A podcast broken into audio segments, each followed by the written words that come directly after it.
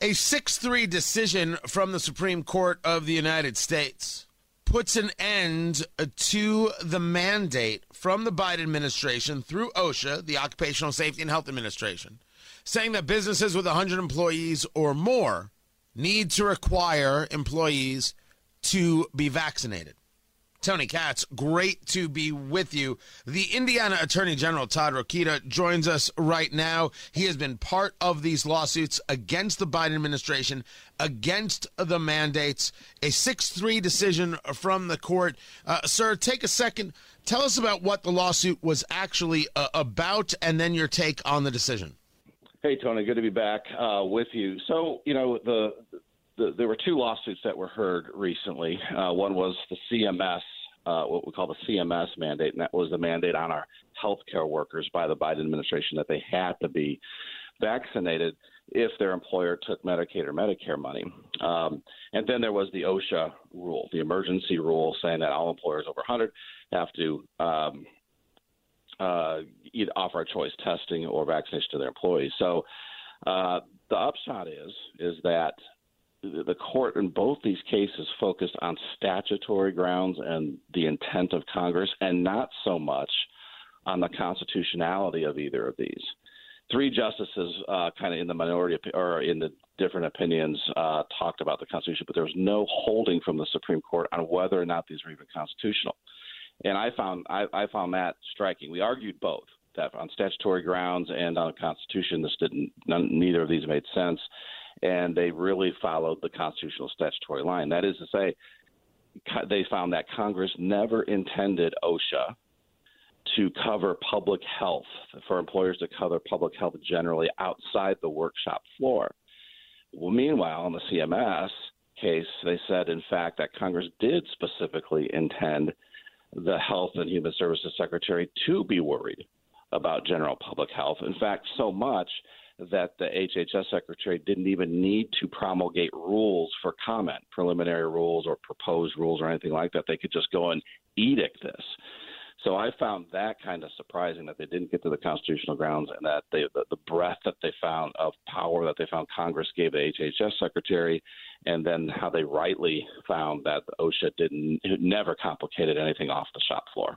So when we take a look at this, there were two decisions made by the Supreme Court. The decision on the business mandate, which is what most of us were, were, were looking at, was a 6 3 decision. You're saying wasn't based on the constitutional grounds, but rather statutory. Congress doesn't that no one was ever given this authority to OSHA through the Department of Labor, so therefore they cannot engage this kind of activity. But on that CMS side, they said, yes, this seems to be within the purview of what it is they can do.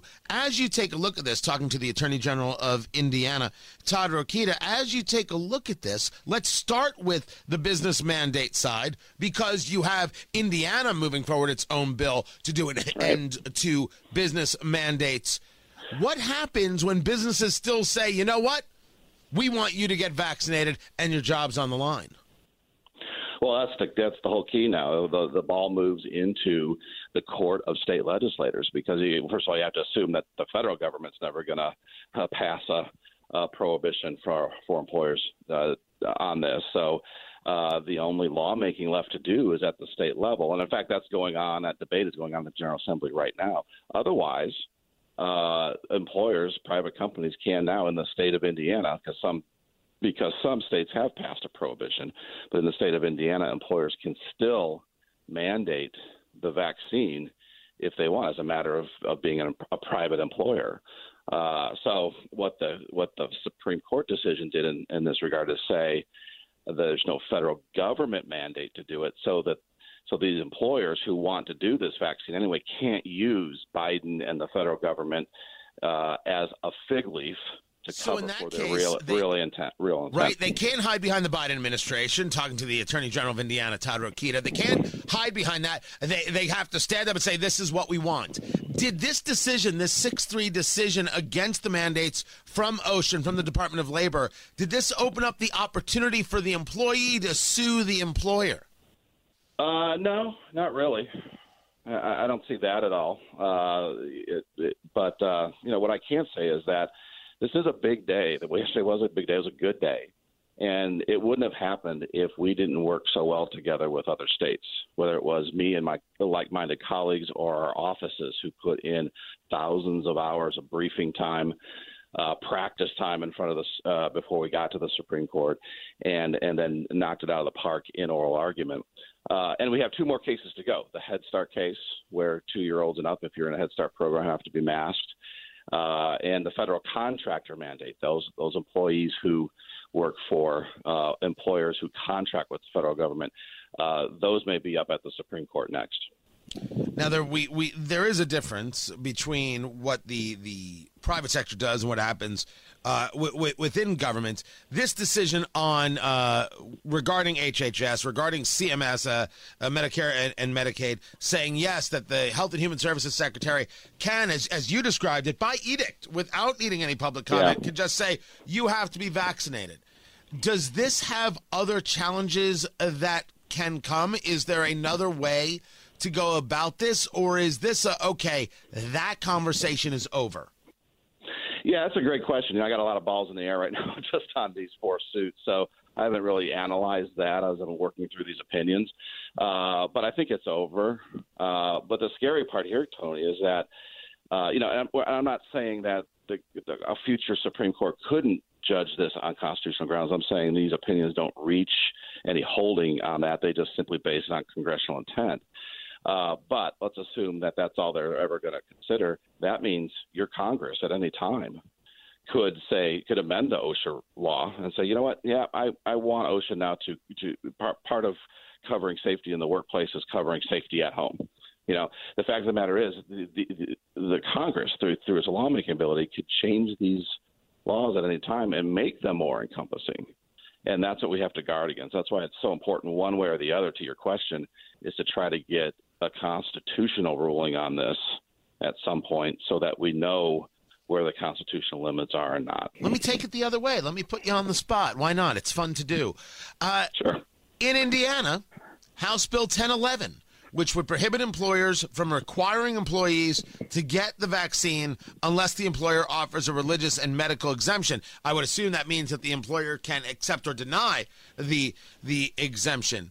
Uh, can states require private businesses not to force uh, vaccine mandates in their businesses if it's indeed their business?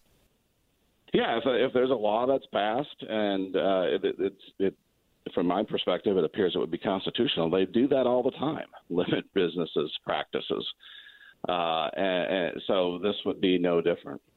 So I'm, I'm, I'm going to ask it a little bit differently. The state can tell private business how to run their business, and we're cool with that? Well, I, yeah, I answered your question. I just said, hey, they do it all the time. They put limits on businesses all the time. You can argue whether or not this is a good reason or not to do it, but it happens in lawmaking every day at all at all levels of government. I, that is actually uh, a, a, very acceptable answer. It's just I, am not used to you being so cut to the quick. It, it took me. it took me. It did. Uh, well, look at it this way. To, to, let me flip it around. Let's say if it's a constitutional matter, like your right to carry a firearm, uh, should that be limited at the uh, shop door? Right. I think we recently said no. You should be have the right to protect yourself whether you're at work or not, and employers can't limit um, your ability to do that. The question in this case then becomes: Is that more of the same thing? Is this about a constitutional right and, and personal responsibility and freedom for employees, or is it more about a law prohibiting, more like a law prohibiting how much coal ash you produce, right? So I think that's where the, the line is in terms of constitutional or not. Is there anything to be said when, when people deny religious exemptions? Is is that lawsuit worthy? I mean, it seems that denying a religious exemption is just based on on how you feel that day, as opposed to some kind of hard and fast rule, some kind of standard that you can apply it to. Yeah, you know that's right. It's, it's so slippery. I mean, how who, who are going to be the religious exemption police here, and how are you going to do that fairly?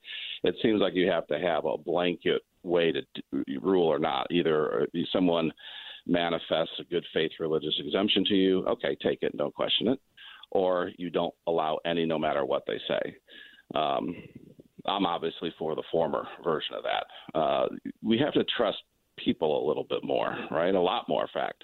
I mean, that's the hallmark of a free republic is to is to uh, um, expect and respect each other uh, based on their uh, individual responsibility to themselves and each other. I mean, that's what makes freedom and liberty work.